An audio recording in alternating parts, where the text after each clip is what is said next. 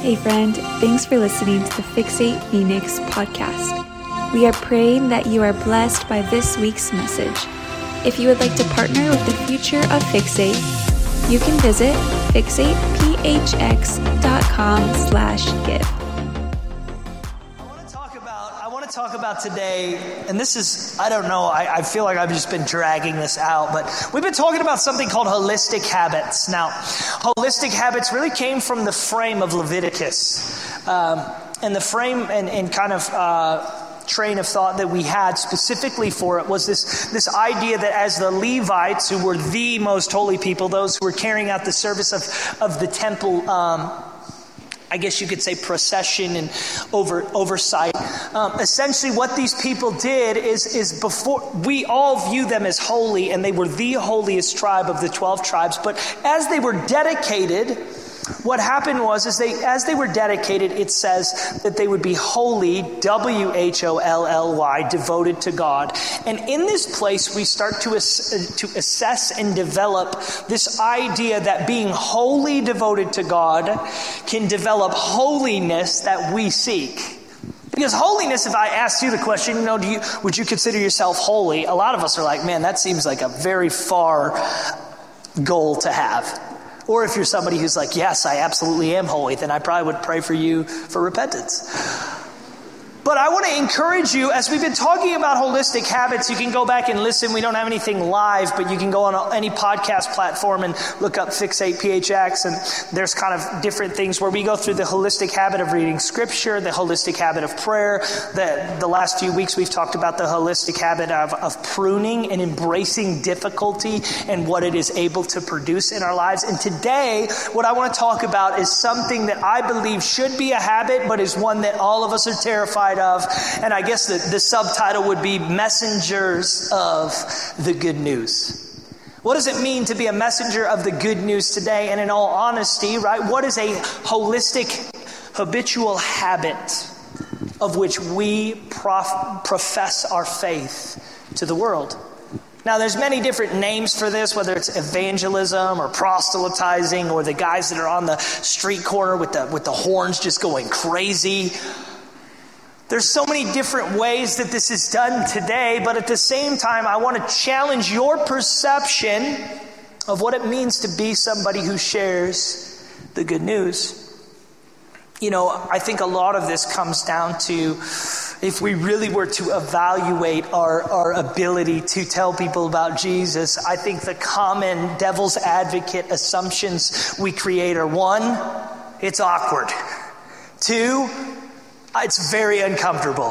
Three, it's not a social norm and it really is terrifying to do. And four, I absolutely don't want to do it at all.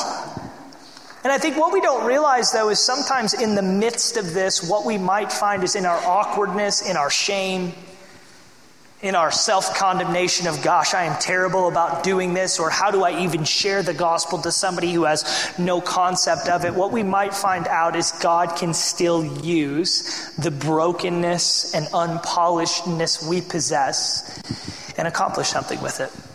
A few years ago, I, uh, I, I was a missionary kind of growing up. And what I mean by that is, I went on my first mission trip when I was uh, 14. I don't know what my parents were thinking, but they sent me to Latvia, Russia, and Sweden for a month and a half uh, in between my eighth and ninth grade year. I don't know what parent would do. I feel like Keith and Sherry would definitely do that. They would send their kids, but uh, but I am not sending my my eighth or ninth grader probably that way. Maybe Grace will. I don't know. If she says we're sending, we're sending. Anyway. But, but I, that was the first time I went on the mission field. And then through that, I kind of, over the course of um, really 14 to like 21, I did just a lot of international travel with, with missions and really loved it. And one of the things that I love to do is I'd spend a lot of time in, uh, in the Africa, the continent, all over kind of different countries. And one of the places, one thing that I love to do is I would buy little hand drums in each one of these locations. Because if you didn't know this, I'm a, I was a drummer growing up. And so I would buy these little hand drums, and these hand drums were like more my souvenir. I have multiple hand drums, all from different African nations, and this particular hand drum is from Mozambique. Now, while I was in Mozambique, we uh, had built a church building, and in that church building, we were we flew out to dedicate it.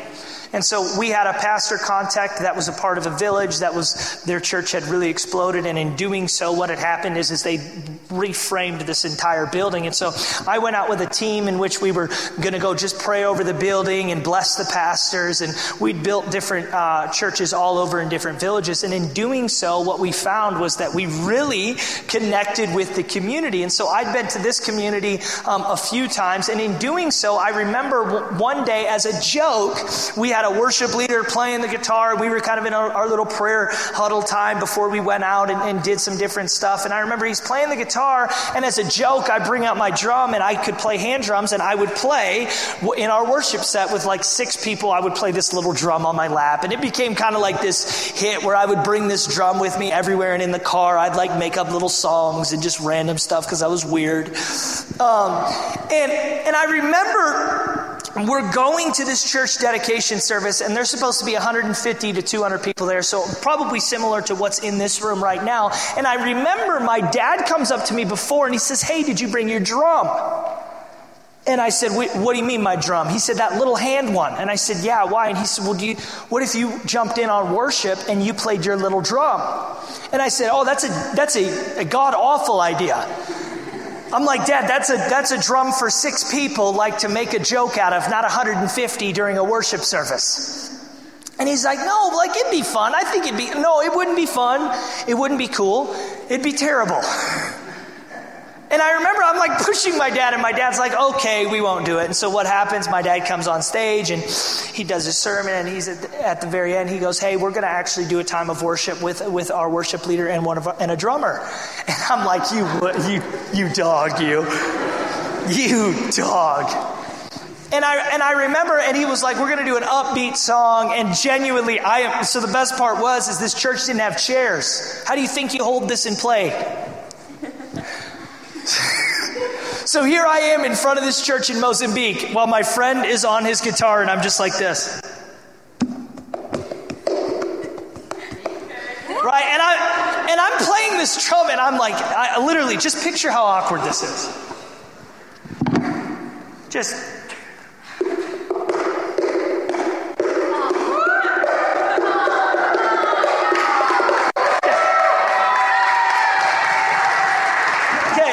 So we start playing this fast, we start playing this fast song, and we're playing this fast song, and and all of a sudden everybody is erupting when the drum starts playing. And I'm like looking out, like hunched over, and I'm just like, God, why this is the most shameful thing I've ever done. I'm playing a drum that is the size of my hand in the middle in the middle of Mozambique 200 and guess what happened? At the very end people are running out to their houses getting their drums coming back. We got a drum circle. I'm like for hours just playing this drum. And the thing that I was ashamed about did not want to do resented and needed to be kicking and screaming forced to do became the thing that day that everybody remembered I tell you that story because what you might find is the thing as it pertains to sharing faith that you're afraid of, you're terrified of, that you feel shame about or condemned, or I just, I could never speak to somebody just on, just in a restaurant, or just a friend that I know who does not, but I could never do that. What you might find could be the very thing that defines who you are to them. And I guarantee to this day, if I go back to that village and I showed up with that drum, people would probably still remember. And I want to encourage you that that's the frame of thinking I'm coming from. Is sometimes we overestimate how, how foolish we look or dumb or, or, or shameful in terms of like, okay, I don't know how to do this. And I pray that you realize today, sharing the good news of Jesus, you will feel those things. And there's not a right or a wrong way to do it in essence, but I tell you this if you do it consistently and it becomes this habit in your life, you might find that there, you unlock a door of fulfillment that you never thought you would unlock. Because sharing your faith is a lot different than reading your Bible. It's a lot different than worshiping. It's a lot different than showing up to church. It's a lot different than being generous and giving. It's a lot different than having your prayer room at your house. It's a lot different. And when you practice it, you might find that you find fulfillment in a way that you never thought you would. And so I want to encourage you, we're going to focus on a passage of scripture. And really the framing is this, is this passage of scripture I believe is incredible for us as like a blueprint. And what I mean by that is if I were to ask you the questions today, what does it mean for you to share your faith? What does it mean to carry a habit of sharing faith? I would say most of us, there'd be a barrage of answers. But in this passage, what I love is it's not just a sharing of faith, but it's a conversion of mind, body, soul. It's a full redemptive process in this that we see that God cares about humanity as it pertains to their salvation, but also their circumstance, and He's the restorer of all of those things. And what I want to do, I, am getting, you're, you're not going to hear me do this a lot, but in this moment, I want to have a moment of honesty with you. I'm going to share stories of things that God has done for me as I've pertained, as it pertains to telling people about Jesus. And I do not tell these stories for you to look at me and say, wow, Micah, you are so good at telling people about Jesus. I tell you these stories because if I stand on a stage and tell you to do something, I will live it. But at the same time, I want to challenge you that these things can happen for you as well. And some things that I've struggled with is at previous churches and previous places, people sometimes would just stereotype and say, well, that's just how Micah is. That's just how Micah's faith works. That's just who Micah is that he's able to do those things. No, that's not how it is. There's, it's not how it is. And my goal is to tell these stories to stir your faith so you realize that, man, I have a part I can play as well. So let's read this passage of scripture. Luke 5 17 through 25. It says this. One day he was teaching, and there were some Pharisees and teachers of the law sitting there who had come from every village of Galilee and Judea and from Jerusalem. And the power of the Lord was present for him to perform healing. And some men, now we can look in different, uh, this, this story is told about in different gospels. We, we can find out that there's four men that are kind of carrying their friend. It says this, and some men, four men, were carrying on a bed a man who was paralyzed. And they were trying to bring him in to set him down in front of him. But not finding any way to bring him in because of the crowd, they went up on the roof and let him down through the tiles with his stretcher into the middle of the crowd in front of Jesus. Now, one thing I will do when I get to heaven is find the guy who allowed this to happen, who owned the home. Like, think about it. If, if later on today you're sitting in the Super Bowl and you just hear somebody ripping your roof open, I, I, promise you, I'm not thinking like, oh, let's have a prayer meeting for this person. I, I'm thinking like I'm getting a baseball bat. Well, it's, it's so fascinating to me when we like read these scriptures. We're like, oh yeah, this makes total cultural norm sense. It's like, no, it doesn't at all. Like who like is like, oh, what? Oh, the meeting's packed. Let's rip a roof off and drop a friend in. It's like, let's make sure we read the Bible, but we also understand that this does not make any sense. The homeowner was mad, is all I got to say. Anyway, so it says this Verse 20, seeing their faith, he said, Friend, your sins are forgiven. Now, I ain't gonna lie. If I'm one of the friends that just brought the homie in and put him at the feet, I don't care about the sins. I care about the fact that I just carried my crippled friend and put him at your feet and he and you're worried about his sin. Right? And this is why I'm getting into this passage because I need I want us to understand what Jesus is doing. There's an obvious need, but the need is not met instantaneously. See, the need that God sees is not a need for healing, but a need for salvation. And I believe today, see, a lot of people have needs, but what they don't recognize is the greatest need of all is for repentance of sin. It's for receiving grace. And then from this place, healing and restoration can come, but first, sin is addressed. It says this Verse 21 The scribes and the Pharisees began to reason, saying, Who is this man who speaks blasphemies? Who can forgive sins but God alone? But Jesus, aware of their reasonings, answered and said, Why are you reasoning in your hearts? Which is easier to say, Your sins have been forgiven, or say, Get up and walk? I love this because once again, when we're dissecting this story, Jesus is saying, It is the same thing for me to forgive sin and also to see the lame walk. Think about that. If I was to say, hey, you know, at the end of this service, all right, I challenge you this week, go tell one person about Jesus, I think all of us could rationally be like, okay, I could probably do that. But if I said, hey, everybody, one person this week who you see lame and cannot walk in a wheelchair, go walk right up to them and don't leave until they're out of it. Now that would be a whole nother level. And Jesus is creating this, this paradigm where it's not this and this, it's this. And we're going to get into exactly what he's trying to communicate, but I want to challenge our perceptive reality that sin is the greatest thing we could ever address in somebody else's life. That sin that separates, the sin that pulls away from. See, that is what God came for first and foremost. Not saying He doesn't want healing and restoration, but I am saying that He wants sin absolved first. Let's continue reading. It says this. Verse 24, but so that you may know that the Son of Man has authority on earth to forgive sins, he then said to the paralytic, I say to you, get up, pick up your stretcher, and go home. Immediately he got up before them and picked up what he'd been lying on and went home, glorifying God. What I want to talk about today is how to make sure the Great Commission isn't a great omission in your spiritual life. Right? How do we make sure that the Great Commission is actually something we don't just believe and read about, but we walk out? And it's funny because I love passages of the Great Commission. One of them in speci- like in it's the specific moment. I think another time where we don't put ourselves in scriptures. It's like it says that Jesus is literally giving the Great Commission and it's he's ascending into heaven. And as he's ascending, it says some still doubted. Could you imagine that? Right? If I've just like started reading, if Jesus like I, am saying it like me, but let's just put myself in here. If I just started levitating into the air and I'm like, go into all the world, preach the gospel, teach them to observe all that I've commanded. And, and I'm still rising. And lo, I'll be with you always. And I'm still rising. And people are like, yeah, this seems fake. It's like, I would love to be the friend that's next to us, somebody who looked and was like, yeah, I don't know if this is real. And I'm like, what?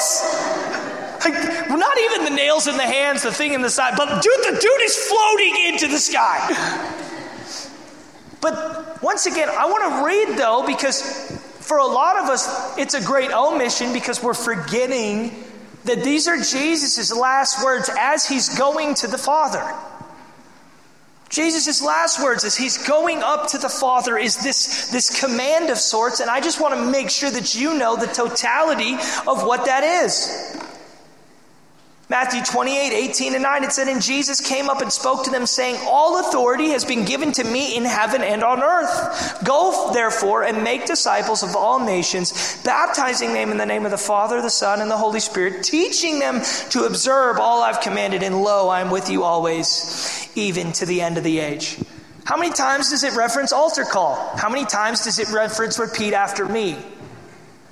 But what we do know is it references you going into all the world, making disciples. Man, that even that phrase is like, you're like, how do I make a disciple when I don't even feel like a disciple half the time?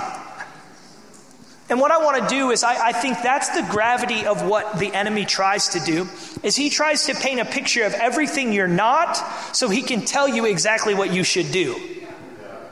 As the, the enemy's number one, when you start breaking down the names of Satan, it's just deceiver, right? And I think we have this like huge view, which we should, that there is darkness, there is light, there is spiritual forces in the in the heavenly realms, there is demonic oppression, there's all these things. But at the basis of who Satan is, oh, you can eat from this tree. It's deception. So for us today, sitting in this room going, man, I will, no offense, you could talk all day long about how you should share faith. I ain't doing it. Devil's won that deceptive battle. Because what he's trying to say, you don't have anything to say. You have no way to lead people. You have nothing to talk about. You still struggle in your life. And God's saying, hey, I still can work through that. So, what I want to talk about, like I said, how to make sure the Great Commission isn't the great omission in your walk with the Lord. The number one thing, right, to start with is the crowd will always be an obstacle that will validate why you can't. The crowd will always be the obstacle. In this instance, the crowd is a physical crowd. In our instance today, the crowd is a mental and spiritual thing that we're fighting. Why? Because the crowd has labeled what church and Jesus is. And in some respects, to play devil's advocate, what they've labeled it, they've been right. The church has failed in regards of grace, forgiveness, acceptance, inclusivity. We failed in terms of showing people what true love is rather than a controlling and manipulative religion. We've failed at certain things. And so as we fight a stigma today, we don't dis, we don't not acknowledge what people perceive Christianity is, but what we have is we have an incredible opportunity for the purity of the gospel to shine through.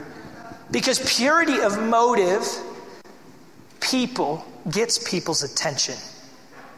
The purity of the motive not being, let me get you to do this, let me get you to say this, let me do. The purity of the moment is, hey, do you know how much Jesus loves you? Do you know how much he sees you?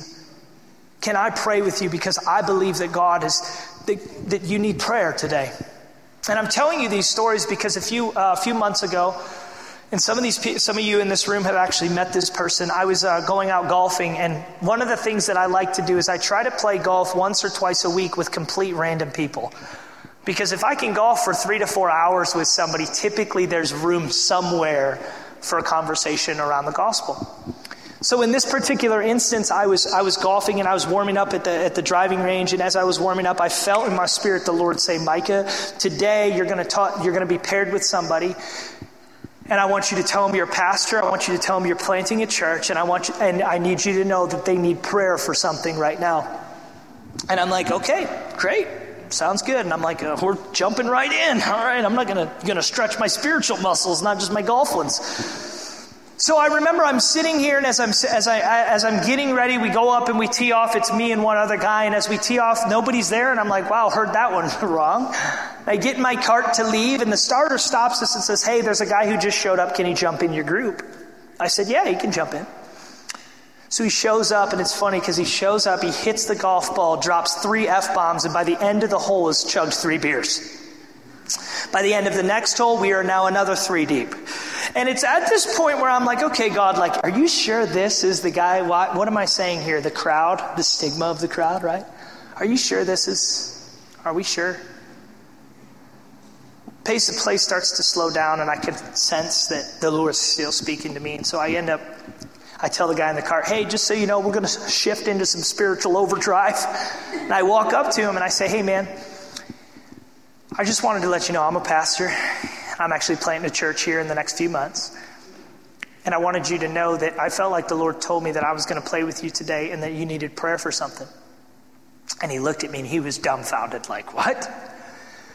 And come to find out, his brother was, was had heart failure and was supposed to have open heart surgery the following week and it was weighing really heavy on him. So I ended up praying for him and not only did listen to the story because this isn't just a one time thing. And I think that us Christians, this is how we need to start mentally preparing ourselves for what it means to tell the good news. I prayed for him and his brother ended up actually doing better and not needing the surgery. So I prayed for him and then started playing golf with him regularly. And then in playing golf with him regularly, found out his story that he was addicted to substances for, for over eight years and had been in jail and all of these things. And I'm still praying for him, still talking to him about the Lord. But nothing, and then all of a sudden it was, hey, you know, do you need, came to my church, came to the church when nobody was here and looked up and was kind of all around and said, hey, you know, I can fix that steeple, or steeple outside. So, volunteered some time to fix that steeple, and then ended up coming to church at our very first Sunday. And not only that, not only did he come to church our very first Sunday, but he was the very first one to ever sign up to give reoccurringly here. That man was. Not only did he volunteer on our steeple, not only does he give regularly to this day, four months later, not only has he came to a service, but he's a friend now. And I can tell you this his conversion has not been this Saul, scales falling from the eyes, all of these things, but I can tell you this he has seen and felt Jesus through our relationship. And I'm okay with that. And I want to encourage you in this because I think a lot of the times the crowd perception was he's dropping F bombs and he's smashing beers. I have no way in. But the God we serve doesn't, he doesn't acknowledge locked doors. He holds the keys. And I want to challenge you in that regard because I think if for some of us, if I were to if I were to sum up, if you can share the good news, is your spirit is willing, but your schedule is not. And what I mean by that is there was a fascinating study I'm just going to reference, and I'm going to reference it briefly, and I still have not remembered what book I read this in, but it was an incredible study in which they recreated the Good Samaritan. Now, listen to this, it was fascinating. They recreate, recreated the Good Samaritan story at a, at a theology and kind of Bible school, and what they did is one of, this, one of the students was kind of doing his dissertation on is the Good Samaritan still, like how they functioned, right? Is that still alive today? So, what they did is they called in students to meet with professors, and what they would do is they would plan. The, the, the, professor would tell the student, hey, your meeting actually isn't here, it's over here, and you have to be there in, there was either a five minute, 15 minute, or an hour. So what would happen is, is the professor, they'd walk in and they'd think they'd have a meeting with their professor about a potential job or something to do. And, and the professor would look at them and say, actually, your meeting's not here. It's across campus in five minutes. So they hurry and get out and start running, and they would plan something to happen, an accident, on the route that they were on where somebody would need help. 87% of people just didn't stop, just went right around it. So the 15 minute increment, it dropped to about 60%. The one hour increment, right? Eight out of 10 people stopped. And the whole philosophy was this is when you have time you'll do it. But when you don't, you won't. And I want to say this to you if, if all you have is a jammed packed schedule of responsibilities and things going on, but you're like, God, I really want. Our God is a God of interruption. Not only is our God a God of interruption, but our God, if you actually look at the stories of the gospel, most of the time he's having conversations with what I would call Gentile converts, is in process and in route to a destination. He's walking along a road and sees. He's interrupted by a crowd with his disciples. Over and over, we, we don't realize that we serve a God of interruption who models what it looks like to take the opportunities presented in front of us, and yet we sit here and go, God, why don't I have opportunities? And in the words of Jill Shepline, my mother, who a few weeks ago, if you know anything about my mom, carries an evangel cube in her purse. If you don't know what an evangel cube is, it's an eight piece like square that goes through the gospel story. And my mom has carried this thing around for over 15 years. For some reason, when she found out about an evangel cube, I mean, it was, it was literally like finding out that airplanes could fly to her. My mom, today, I have had friends straight up call me and say, Hey man, we just had your mom. We were so stoned. Your mom came up to us with that evangel cube thing, and they didn't know that we knew her, but we sat there and sorry if she's like, sorry if she, we definitely blew her off, but we knew her, she was your mom, but we were just so stoned. like literally, I've had friends call me where my mom, my mom's like, hey, I saw those guys. They weren't there, Micah. do you hang out with them? It's like, yes, I do. But it's funny because that's just who she is, what she carries, and what she's about. But also, too, I want to challenge you in this regard as it pertains to that, is what she said a few weeks ago. Is she said something that struck me. She said, eating your Fritos, wanting your kudos. and I laughed because essentially what she was saying is, Micah, we want to eat the Fritos of comfort and have the kudos of we've done something. And I want to challenge you to be somebody who's willing to be interrupted, who's willing to look at the perceptions of the crowd and say, okay, I know those are the perceptions, but God has a way in. Second thing is this, and I think this one is so important. They took him upward and in front. Paralyzed faith started on their faith's back. I'm going to say this as sad as it is today, most of the time people aren't getting aren't coming to know Jesus is because we're not taking him upward, we're not taking him upward and we're not putting him at Jesus' feet. And I would also say this paralyzed faith, if there's somebody in your life with paralyzed faith, it's got to start on your faith's back. And the thing about faith is when you've got a strong back, I can take the prayers and the requests of people. I can believe and trust that God can change rock hard ground into that soft ground where the seeds can take place. And I want to challenge you do you have friends that you know or people that you know who are paralyzed in their walk with Christ, but you can put them on your faith's back and constantly bring them up and constantly put them at the feet? Because if you're willing to do that, you, God can trust you to see incredible things. But if you're not willing to go upward with who they are and put them at the feet of Jesus repeatedly and over and over, you're not willing to put them on your back, on the character of who you are and say, you may be not able to get where you want to go, but I will carry you as long as I can until you see him. See, man, that, that's a disposition to have as a believer. Now, it's a whole other thing when you're carrying passive Christians, people who don't want to change, who don't want to, but man, really want to be a part. That's different. But I have room on my back for those who do not believe, and I'll bring them up and I'll put them at the feet, and it'll be said of that of me is if I if I somebody crosses my path, the goal of me is to bring them upward and put them at the feet where and by upward I mean give it to God and bring them so close that they sense him. Not so close that their conversion is imminent. Not so close that I can tell people, wow, I've saved 473 people. Not so close for that, but so close that the proximity changes the person. I've brought them upward and I've put them as close as I can. That's the story of these friends. Whose faith right now are you literally carrying on your back upward, putting at his feet, knowing that they are paralyzed and believing for their restoration? You know, a few years ago, I was challenged. Um, I was at a particular thing in Kansas City, and by a few years, this is probably over 10 years ago now, I felt like the Lord said, Micah, you, today you're going to preach on a public bus. And I was like, oh, this is great. I'm really looking forward to that. Just kidding. That was not the response. I was not a preacher at that time. I was not involved in ministry, nothing. It was, like I said, well over 10 years ago. And I remember the Lord specifically said, you know, you're going to preach on a bus today. And I'm like, oh my gosh, which, you know, once again, I'm not saying everybody just go find the nearest bus. However, afterwards, if you want to, go right ahead. I don't know. Um, but I remember I went and I got on this bus, and I remember I was with one person, and I, I felt strongly the Lord said, Hey, I want you to preach on this bus. And so I remember going to my friend, and I'm like, Okay, we're going to walk on the bus, and I'm going to fleece the driver.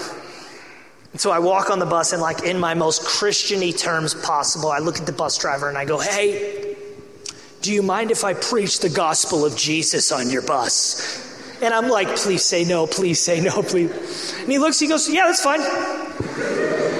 And I'm just, I'm just like immediately terrified, like, oh my gosh. So, so I sit there and I'm like, okay, here we go. So I sit in the front row. Bus starts, takes off from the bus stop. I turn around and I go, hey, everybody. My name is Micah Sheplight. And I wanted to let you all know that God loves you. He's got a plan for you. That there's a reason that you were born. That He sent His Son not just to forgive your sin, but to give you better life. About 35 seconds in, I'm starting to like get in my flow. I'm like, okay, people are listening, not just like throwing vegetables. And bus driver pulls over. He goes, hey man, you're gonna have to sit down. and it's a bus stop. And so I got to sit down after 35 seconds. I'm like almost hitting altar call. And I'm like sitting there and I'm just like, oh my gosh. And these people are all coming on the bus. People are leaving, like looking at me like a freaking weirdo.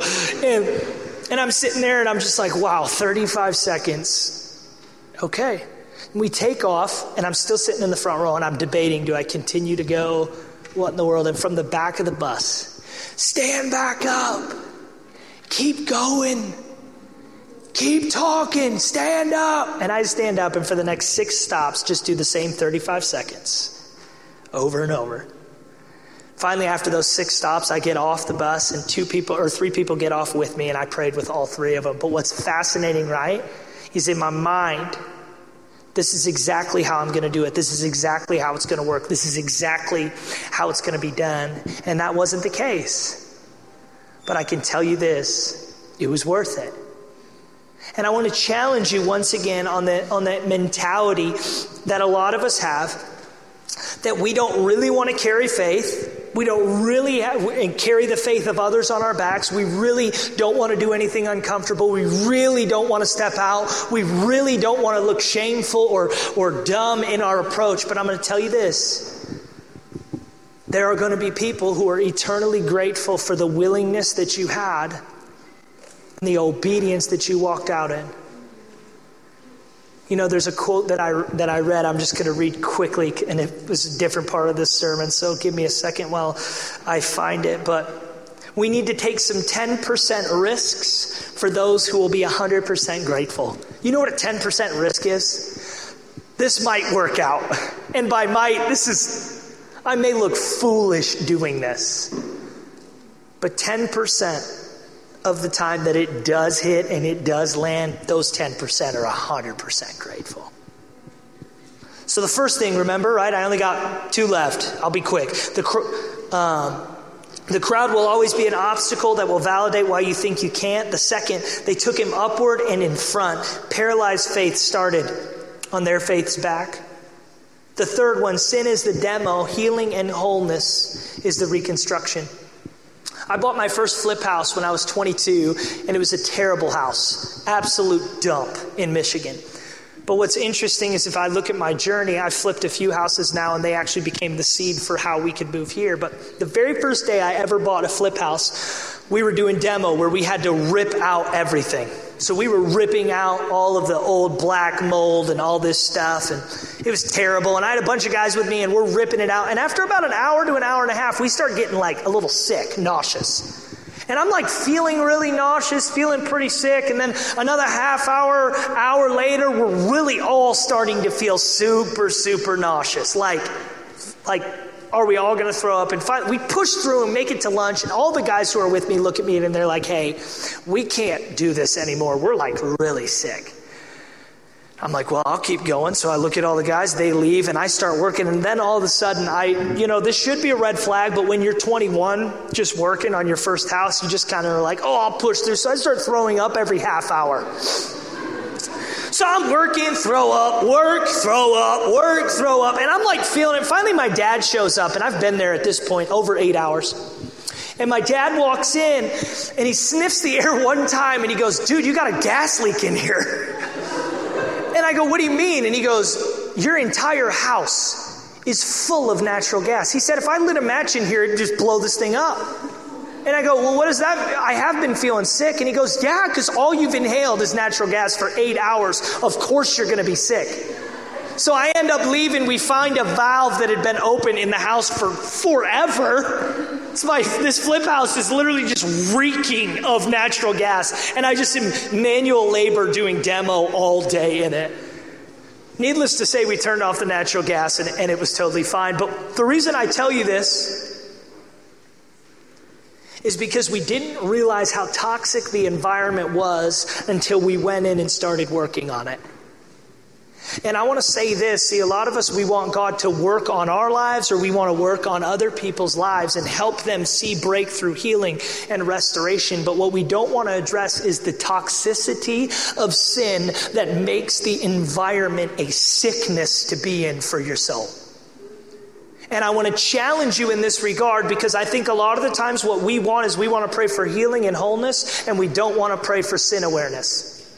We don't want to pray for a sin understanding. We don't want to pray for sin for us to, hey, God, is there things in my life I don't see? I'm not, I need help with, I need to lay down. See, this is what it means. Demo is easy right? Because grace is a gift, faith is a gift. The demo part is, is easy of, hey, God, I receive, would you break this stuff down? The rebuilding of belief system, that's the difficult part.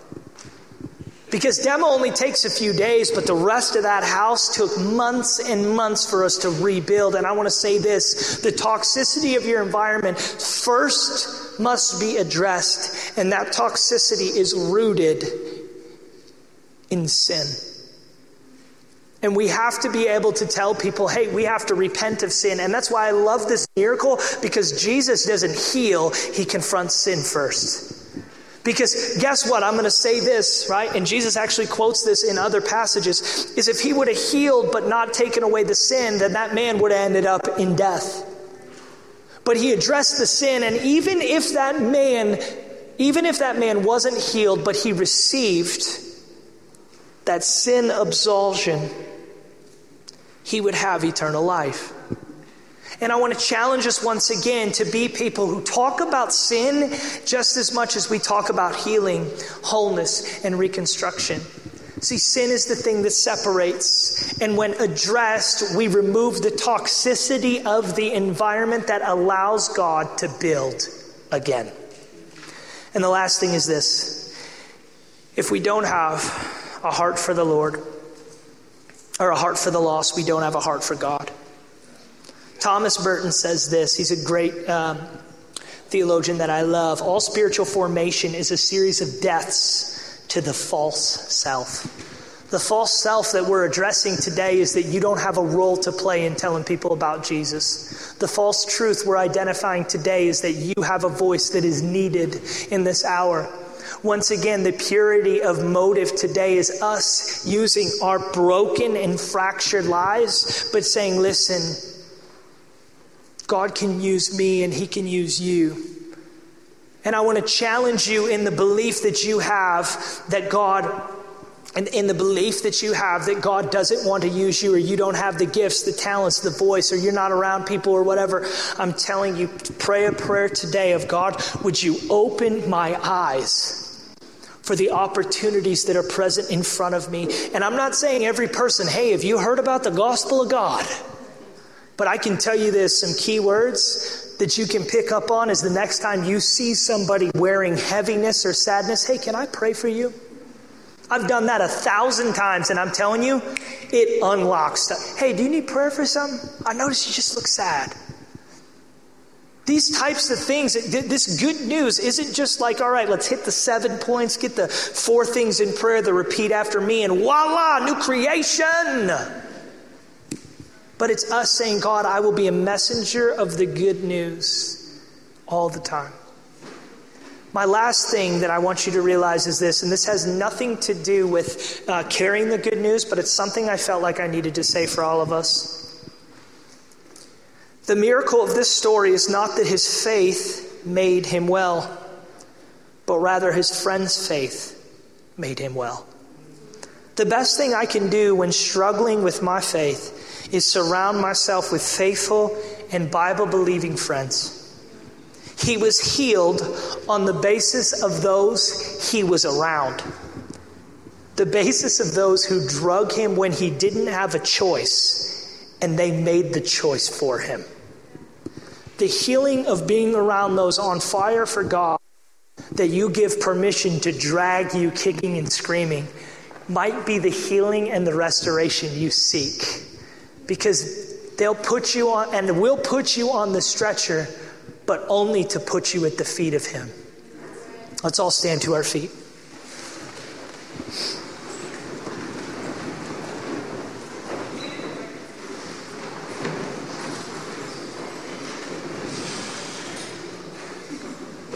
I just want to read this prayer over all of us today. Whatever your posture of receiving is as we go into worship.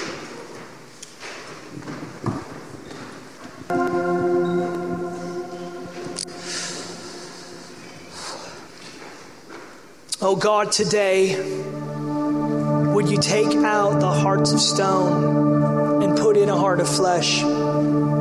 One that feels for our neighbors, senses those who are far from you, and longs to be a restorative force in creation today. God, may we not passively desire a higher spiritual awareness in ourselves and then disregard the need to help others develop a basic awareness of you. We have not graduated from the good news. We have not gotten too busy to care for those around us and bring them upward and lay them at your feet. May it never be said of us that we didn't have faith to believe that you can meet those far from you just by willingness and obedience. You are not the Lord of our schedule's margins, you are the Lord of all. You are not the Lord of our Christian circle of friends, but rather the Lord whose final instructions were to go into all the world and make disciples. We are your laborers, and our cities are your fields. Today, we no longer care what the crowd has tried to label you as. We know who you are to us our Savior, Redeemer, Christ, Lord, Messiah, and friend. We pray for the discernment of your Spirit to bring the fresh water of your love to a land in famine. Give us the breath of resuscitation to those whose spirits are on life support. Give us a heart for the lost. Give us a heart for the prodigal, the Samaritan, the orphan, the widow, the refugee, the Republican, the Democrat, the pro choice, and the pro life, the Gen Z, the baby boomer. God, give us a heart for all your people to know of your saving power from sin healing power of love and fulfilling power of grace. Not just to have faith, but to develop a new belief system in you. May Fixate be a place where the community is the mission and the mission is community. In Jesus' name.